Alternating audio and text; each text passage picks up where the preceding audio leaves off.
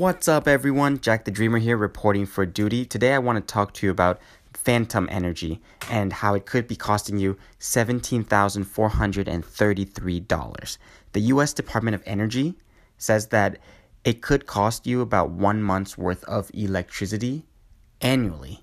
So if you're spending $100 a, like a month in 12 months, that's 12 what $1200 you could be losing $100 a year on phantom energy.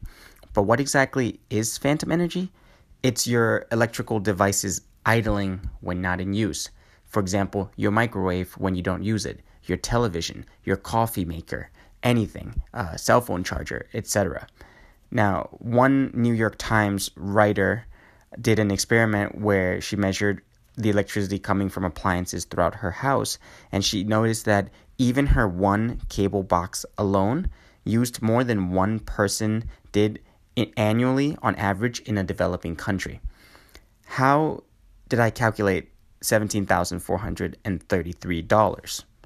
Well, I used a compound interest calculator online, and if you were to go around unplugging everything in your house, religiously, day in, day out, and assuming you do save almost all of that $100 and you invested it every month, sorry, you invested it every year, $100 a year for 40 years, assuming you started at the age of 25 to when you're 65 and you retire, we're talking about $17,000. If you're living in New York, that's almost $30,000 because the price of electricity differs by state.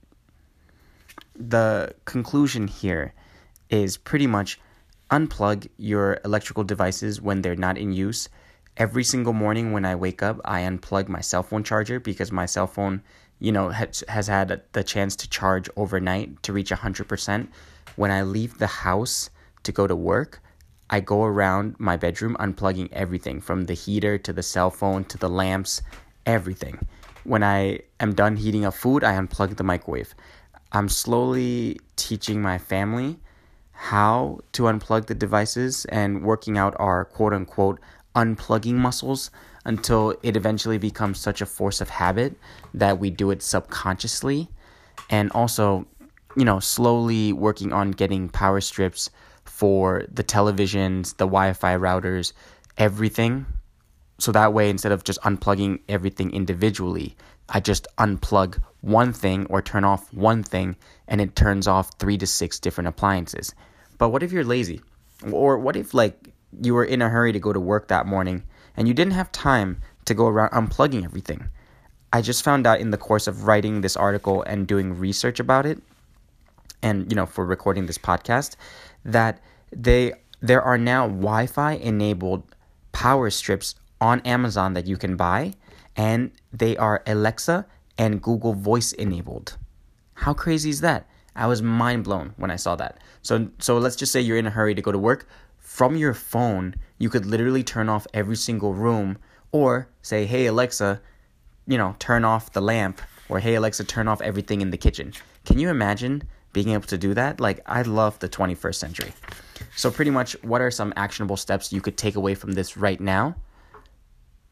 You know, when you wake up in the morning, unplug everything. If you're going to bed, unplug everything around your house and maybe just keep your cell phone charger. Or when you're going for work, unplug everything. Look to see if you're you have power strips. If you don't, they're cheap on Amazon. If you're the lazy type and you want, or you like the convenience of having a Wi Fi enabled power strip that you can turn on or off anywhere, look into it on Amazon.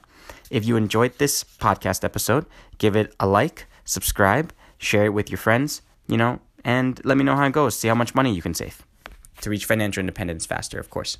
All right. Thank you. Have a good day.